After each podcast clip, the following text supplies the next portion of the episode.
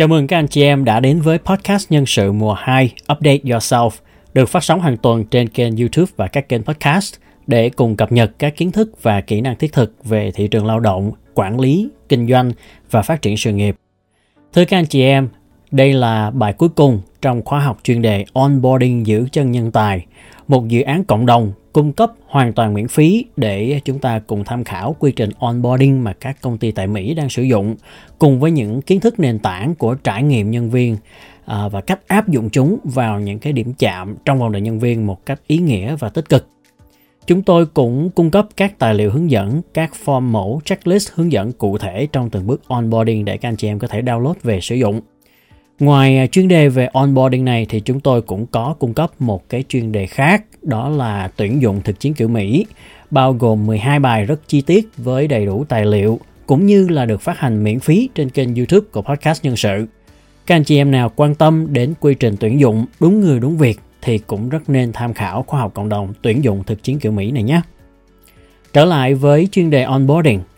Ba tuần trước thì chúng ta đã cùng nhau đi qua các giai đoạn quan trọng trong quy trình onboarding từ pre-employment tới ngày đầu, tuần đầu, tháng đầu vân vân cho tới hết cái năm đầu tiên của nhân viên mới. Đây là bài cuối cùng của series Onboarding giữ chân nhân tài và tôi sẽ chia sẻ một vài điểm lưu ý quan trọng trong việc triển khai onboarding, việc à, đánh giá tính hiệu quả của chương trình và mức độ hội nhập của nhân viên cũng như là những gì cần làm để liên tục cải thiện onboarding cho mỗi ngày một tốt hơn một hiệu quả hơn. Bây giờ chúng ta bắt đầu nhé.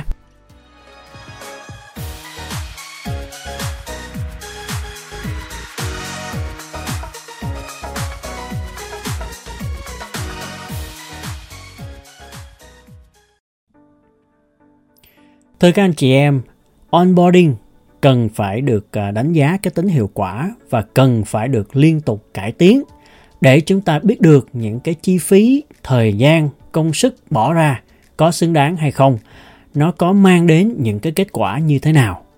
Có những gì đã làm tốt, có những gì cần phát huy thêm. Rồi à, có những gì chưa tốt cần cải thiện, rồi mình cần thêm gì, cần bớt gì cho phù hợp với văn hóa công ty, và đặc biệt là phù hợp với các giai đoạn, các yêu cầu cụ thể của công ty trong cái lúc đó. Giả sử như à, công ty của mình đang ở trong một giai đoạn chạy nước rút trong một môi trường cạnh tranh khốc liệt chẳng hạn thì lúc này chúng ta cần một đội ngũ nhân viên có sự nhanh nhẹn, nhạy bén, training nhanh, bắt tay làm được việc ngay và luôn, nhanh chóng có thể đóng góp vào chiến lược phát triển của công ty. Thì giả sử trong cái trường hợp này chúng ta cần phải thay đổi cái chiến lược tuyển dụng ngay tức khắc. Rồi sau đó trong những cái giai đoạn đầu của onboarding thì à, mình cần phải tìm cách đẩy nhanh training mình thêm vào các cái chương trình đào tạo mình nâng cao cái vai trò của mentor lên để rút ngắn cái quy trình onboarding xuống còn 4 đến 6 tháng thay vì một năm chẳng hạn. Vì vậy mình cần tùy vào cái tình hình công ty để có thể linh hoạt điều chỉnh các chương trình onboarding cho từng giai đoạn cụ thể ha thưa các anh chị em.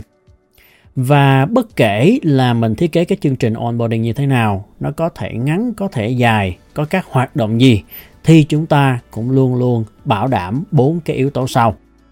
Thứ nhất là mình cần bảo đảm nhân viên nắm rõ về yêu cầu công việc cũng như là nhiệm vụ.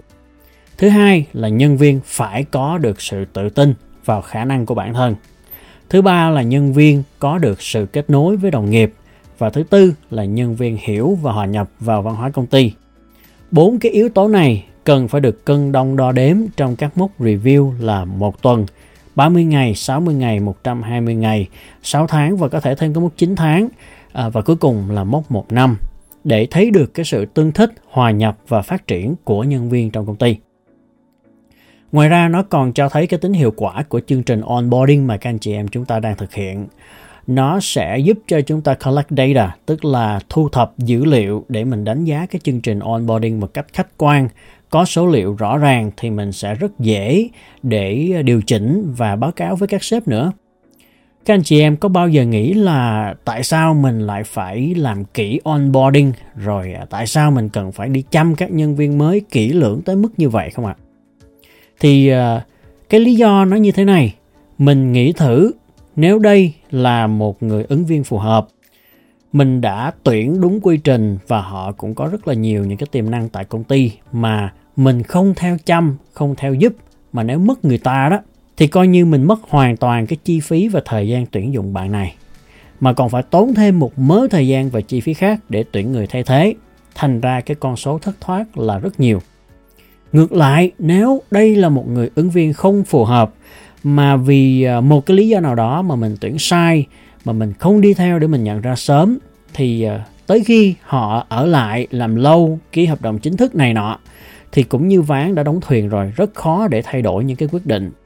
Thành ra mình thà là phát hiện ra sớm cái sự không tương thích này để mình tìm cách giải quyết, tìm cách xử lý sớm, hoặc là mình xin ý kiến có nên giữ lại cái bạn này hay không.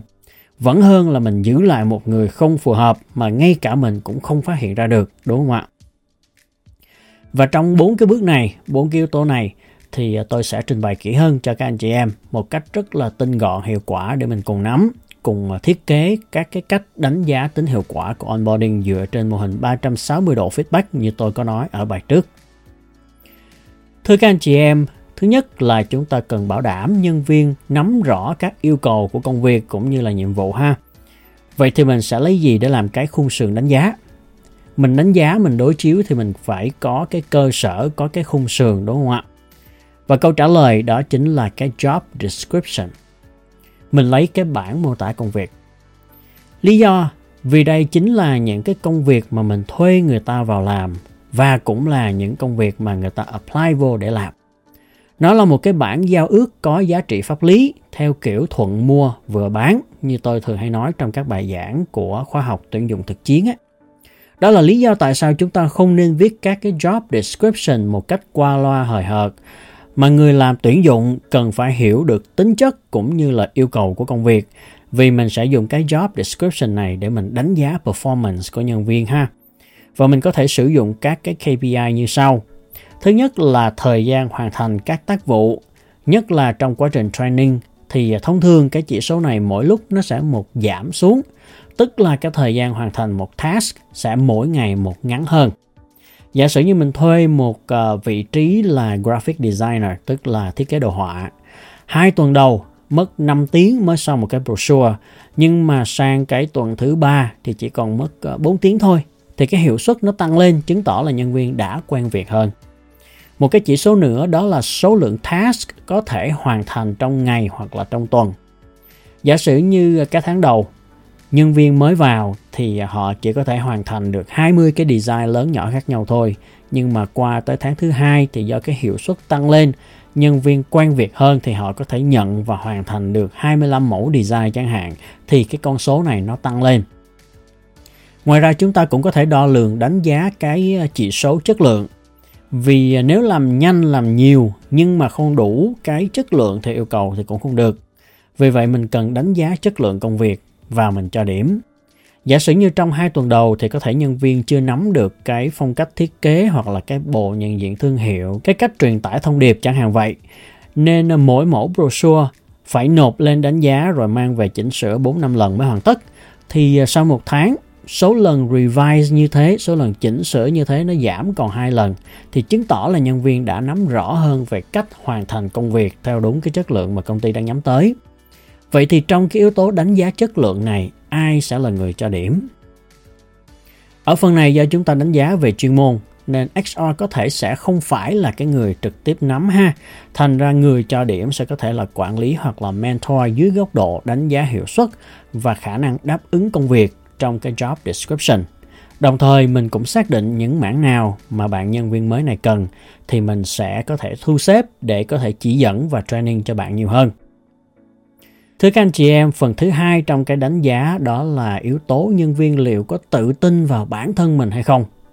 Mình cần biết được chính bản thân nhân viên đánh giá như thế nào về chính họ và công việc mà họ đang làm.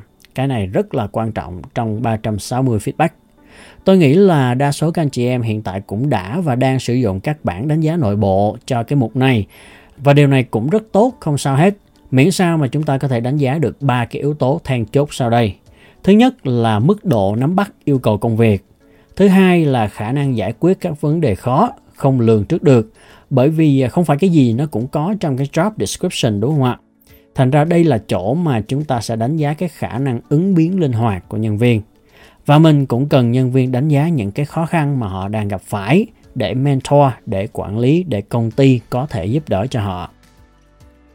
Chúng ta có thể đưa ra các câu hỏi cụ thể cho từng phần mà tôi vừa nêu ra và có thể áp dụng cách đánh giá như là tự cho điểm từ thang 1 đến 10. Những phần về mức độ nắm bắt công việc và đánh giá hiệu suất sẽ rất phù hợp để dùng cái loại thang điểm này. Và chúng ta cũng đừng quên đưa ra uh, các câu hỏi mở dạng trả lời ngắn để nhân viên có thể tự trình bày quan điểm và nhận xét bằng chính ngôn ngữ của họ thì từ đó chúng ta mới có được cái nhìn thấu đáo và toàn diện hơn về cách mà nhân viên tự đánh giá bản thân khi chúng ta cho nhân viên làm survey xong, thì chúng ta cần đối chiếu với cái sự đánh giá của bản thân nhân viên và sự đánh giá từ quản lý và mentor. Bởi vì đôi khi sẽ có sự chênh lệch, sai biệt giữa các bản đánh giá này, và cái điều này cũng rất là bình thường ha. Theo ờ, kinh nghiệm mà tôi thấy thì đôi khi những người rụt rè như là type S thường hay ờ, tự đánh giá thấp bản thân mình. Trong khi đối với sếp và những người xung quanh thì họ làm việc rất là khá đây là lúc để mình coach cho những nhân viên này để họ có thêm sự tự tin cũng như là động lực để phấn đấu hơn. Trong khi đó, những người type D hoặc là type E chẳng hạn thì lại có cái xu hướng đánh giá bản thân mình cao hơn rất nhiều so với những gì quản lý và mentor đánh giá họ. Và việc này thì thưa với các anh chị em, nó cũng rất là bình thường. Mình không nên phán xét người ta vì cái hành vi tính cách của các nhóm này là như vậy thay vào đó, mình nên đưa ra cái kế hoạch training và coaching cho họ để họ làm tốt công việc hơn và có một cái nhìn thực tế hơn về chính cái khả năng của họ. Phần thứ ba là đánh giá sự kết nối của nhân viên với đồng nghiệp và tập thể. Như phần vừa rồi tôi có nói, thì ở phần này chúng ta cũng cần bảo đảm là bao gồm hai khía cạnh đánh giá chủ yếu như sau. Thứ nhất là họ có gắn kết với tập thể trên khía cạnh các mối quan hệ đồng nghiệp hay không. Họ có thường tham gia và tương tác với các nhân viên khác trong công ty hay không. Cái này chúng ta có thể xem cách họ cư xử hàng ngày, có thân thiện gần gũi, hòa nhã với mọi người hay không. Rồi họ có thường xuyên trao đổi, phản hồi trong email, trong hệ thống truyền thông nội bộ bởi vì có nhiều công ty có các hệ thống mạng xã hội nội bộ hoặc các hệ thống email doanh nghiệp có thể giúp cho mình track được các hoạt động này của nhân viên. Rồi yếu tố thứ hai là họ có gắn kết với tập thể trên khía cạnh công việc hay không. Họ có thường chủ động đặt câu hỏi khi không hiểu một vấn đề nào đó có liên quan đến công việc và công ty. Giả sử như họ có thường lên tiếng đóng góp ý kiến trong các buổi họp nhóm, các buổi brainstorming hay là họ chỉ ngồi đó im im không nói gì. Thì ở phần này HR và người quản lý trực tiếp sẽ là người đánh giá. Nhưng mà ở đây tôi có lưu ý một điểm như thế này. Vì nếu không thì chúng ta sẽ hiểu sai vấn đề. Cái khả năng hòa nhập nó phụ thuộc vào tính cách hướng nội hay hướng ngoại, hướng đến công việc hay hướng đến các mối quan hệ của từng kiểu tính cách một mà không ai giống ai một cách hoàn toàn. Chưa chắc cái người mở email nhiều, tham gia nhiều thảo luận sẽ là người gắn bó dài lâu với công ty so với một người nói ít đâu nha thưa các anh chị em. Do đó ở cái phần đánh giá này tôi nhấn mạnh là chúng ta cần phải rất cẩn thận, không khéo là chúng ta lại đánh giá sai người. Chúng ta đã học qua về DISC, DISC rồi. Nếu họ thiên về con người, về các mối quan hệ sông sáo năng nổ thì họ thường hòa nhập nhanh chóng hơn với các hoạt động tập thể, team building các kiểu. Thành ra trên thực tế mình cũng không cần tất cả các nhân viên đều phải hoạt náo song sáo mà mình chỉ cần họ cư xử một cách lịch sự hòa nhã với mọi người thôi cũng đủ rồi. Do đó, ở phần tính cách này, mình cần căn cứ vào tính cách desk của người đó cũng như là yếu tố môi trường công sở, văn hóa công ty để mình có một cái định hướng đánh giá cho phù hợp. Và mục đích là để chúng ta hỗ trợ cho nhân viên một cách phù hợp chứ không phải để phán xét hay là bắt buộc các nhân viên phải trở thành hoạt náo viên hết thì nó lại không đúng. Mà ngược lại nó có thể gây ra cái sự khó khăn cho nhân viên khiến cho họ cảm thấy không được thoải mái không được là chính bản thân mình. Thành ra chúng ta không nên đánh giá theo kiểu rập khuôn. À, vì như tôi có nói ở rất nhiều các bài đây chỉ là những cái gợi ý giúp cho chúng ta nhìn nhận ra vấn đề và tìm ra giải pháp ở những góc độ khác nhau. Còn khi mà áp dụng thì chúng ta nên luôn tự đặt ra câu hỏi là à với cái khía cạnh này, để đánh giá những yếu tố này, thì ở công ty mình mình nên làm như thế nào cho phù hợp nhất để chúng ta có được cái định hướng phù hợp và hiệu quả trong công việc và trong từng hoàn cảnh rất riêng của mỗi anh chị em chúng ta. Phần cuối cùng là chúng ta cần đánh giá mức độ nhân viên hiểu và hòa nhập vào văn hóa công ty. chúng ta có thể soạn ra một cái bài quiz mà có thể dùng cho tất cả các nhân viên mới. Thành ra mình chỉ soạn một lần thôi mà mình có thể sử dụng được vô số lần. Những câu hỏi ví dụ như là về à, lịch sử hình thành, tầm nhìn, sứ mệnh, giá trị cốt lõi, về thị trường, về các dòng sản phẩm và dịch vụ then chốt, về đối thủ cạnh tranh, rồi những quy tắc ứng xử tại công ty. Rồi mình cũng có thể đưa ra những câu hỏi tình huống cho họ đánh trắc nghiệm hoặc là giải quyết, hoặc là những câu slogan vui vẻ mà trong công ty hay dùng chẳng hạn thì từ đó chúng ta có thể chấm điểm xem họ nắm như thế nào về công ty, xem họ hiểu như thế nào về văn hóa công ty cũng như là cách áp dụng của họ trong thực tế. Thành ra các anh chị em có thể set up trên Google Forms hoặc là các công cụ survey khác, nó rất là dễ làm thôi. À, chỉ cần 15-20 câu hỏi ngắn gọn là đủ và nhân viên cũng chỉ mất từ 5 đến 10 phút, cùng lắm là 15 phút là có thể hoàn thành. Ngoài ra, cái khả năng hiểu và hòa nhập văn hóa công ty nó không chỉ thể hiện trên lý thuyết mà mình cần bảo đảm là nhân viên ứng dụng được và sống được, thể hiện được những cái giá trị đó trong công việc và trong những cái hành vi hàng ngày. Giả sử như trong giá trị cốt lõi của công ty, có cái mục là tôn trọng sự khác biệt, thì mình cần xem người nhân viên mới này có thật sự tôn trọng mọi người hay là có xu hướng kỳ thị, phân biệt vùng miền, phân biệt giới tính chẳng hạn, để mình góp ý và điều chỉnh cho họ sống và hành xử theo đúng cái giá trị cốt lõi mà tập thể đang xây dựng một cái lưu ý nhỏ là cái phần hòa nhập này không nhất thiết phải làm được 100% những gì công ty đề ra ha. Chỉ cần đừng vi phạm những nguyên tắc quan trọng nhất là đủ. Giả sử như công ty có văn hóa chính trực, thì miễn sao đừng có những cái hành vi gian dối quá đáng là ok. Tôi từng thấy những câu hỏi tương tự như cái trường hợp này trên các group HR đó. Giả sử như à, bên bộ phận nhân sự phát hiện ra một nhân viên khai gian bằng cấp, thì phải làm sao? Xử lý như thế nào. Thì thưa thật với các anh chị em, để trả lời cho cái câu hỏi này, giải quyết cái tình huống này, thì tôi à, phải hỏi ngược lại cái bạn HR này. Là cái giá trị cốt lõi của bạn, cái giá trị cốt lõi của công ty bạn có chấp nhận chuyện gian dối hay không? Nếu công ty của bạn xem việc gian dối là ok, thì xem ra bạn nhân viên này cũng chẳng vi phạm gì nghiêm trọng so với cái tiêu chuẩn đó, đúng không ạ?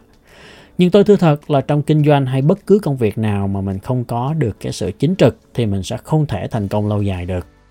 Và trong trường hợp này, nếu chúng ta không có những biện pháp kỷ luật thích đáng thì vô hình chung chúng ta đang tạo ra một cái tiền đề cho nhiều người khác tiếp tục gian dối trong công ty thêm. Còn nếu công ty bạn xem chính trực là một trong những nền tảng kinh doanh quan trọng và cái giá trị cốt lõi thì cái người nhân viên hay là cái ứng viên này nên được xử lý một cách nghiêm túc Ví dụ như là ở trong cơ quan tôi, bất cứ hành vi gian dối nào, bao gồm luôn cả là hành vi gian dối về bằng cấp, về trình độ, thì sẽ bị cho nghỉ việc ngay lập tức, không cần biết họ giỏi tới mức nào. Đối với tổ chức của tôi thì cái sự gian dối sẽ không bao giờ được khoan nhượng. Vì vậy chúng ta cần xem xét công ty của mình định hướng phát triển dựa trên những cái giá trị nào, văn hóa ra làm sao để mình có những cái đánh giá và quyết định phù hợp ha. Thưa các anh chị em, chúng ta không bao giờ có thể cải tiến những gì mà chúng ta không đo lường. Đây là một cái câu rất là then chốt mà chúng ta cố gắng nhớ. Khi chúng ta làm bất cứ chương trình gì, cũng cần một hệ thống đánh giá cái tính hiệu quả của nó. Đối với onboarding, thì à, như cái mục đích ban đầu tôi có nói ở các bài trước, cái mục đích của onboarding là để giảm cái turnover và tăng cái engagement, tức là giảm cái tỷ lệ bỏ việc và tăng cái sự kết nối của nhân viên lên. Nếu mà người ta nhận lời vô làm xong 5 ngày 7 bữa lại bỏ đi mình lại phải tuyển dụng một người khác ngay lại từ đầu thì công ty tốn kém rất nhiều tiền bạc, thời gian. Bản thân mình làm HR, làm quản lý cũng tốn rất là nhiều tâm huyết và công sức. Thành ra mình cố gắng đầu tư cho cả hai khâu là tuyển dụng và onboarding để mình tuyển đúng người và mình cũng giữ đúng người cho công ty ha thưa các anh chị em. Và cái tính hiệu quả của onboarding cũng ảnh hưởng luôn về mặt tài chính, về vận hành, ảnh hưởng luôn đến branding, đến thương hiệu nhà tuyển dụng. Thành ra mình cần bảo đảm là chương trình onboarding của chúng ta sẽ mang tới một trải nghiệm tích cực, một trải nghiệm ý nghĩa đối với nhân viên. Và để làm được điều đó thì chúng ta cần liên tục đo lường, liên tục cải tiến để mang tới cái tính hiệu quả của công việc cũng như là mình xây dựng cái hình ảnh tốt đẹp trong lòng nhân viên khiến cho họ ở lại và gắn bó dài lâu với công ty chứ không phải là mình làm onboarding tới cái bước này là coi như xong mình không cần phải cải tiến gì thêm nữa. Đây là bài cuối cùng trong khóa học này. Hy vọng các anh chị em đã góp nhặt được những kiến thức quan trọng, những quy trình, phương pháp những cách làm hay là những cách tư duy, cách tiếp cận cũng như các tài liệu, các giải pháp mà chúng tôi có cung cấp trong suốt khóa học này để xây dựng một chương trình onboarding thật hiệu quả và hữu ích cho quý công ty. Nếu các anh chị em cảm thấy hữu ích thì đừng quên đăng ký kênh và chia sẻ cho bạn bè trong cộng đồng. Rất cảm ơn sự quan tâm theo dõi của các anh chị em đã dành cho podcast nhân sự. Hẹn gặp lại các anh chị em trong những bài tiếp theo.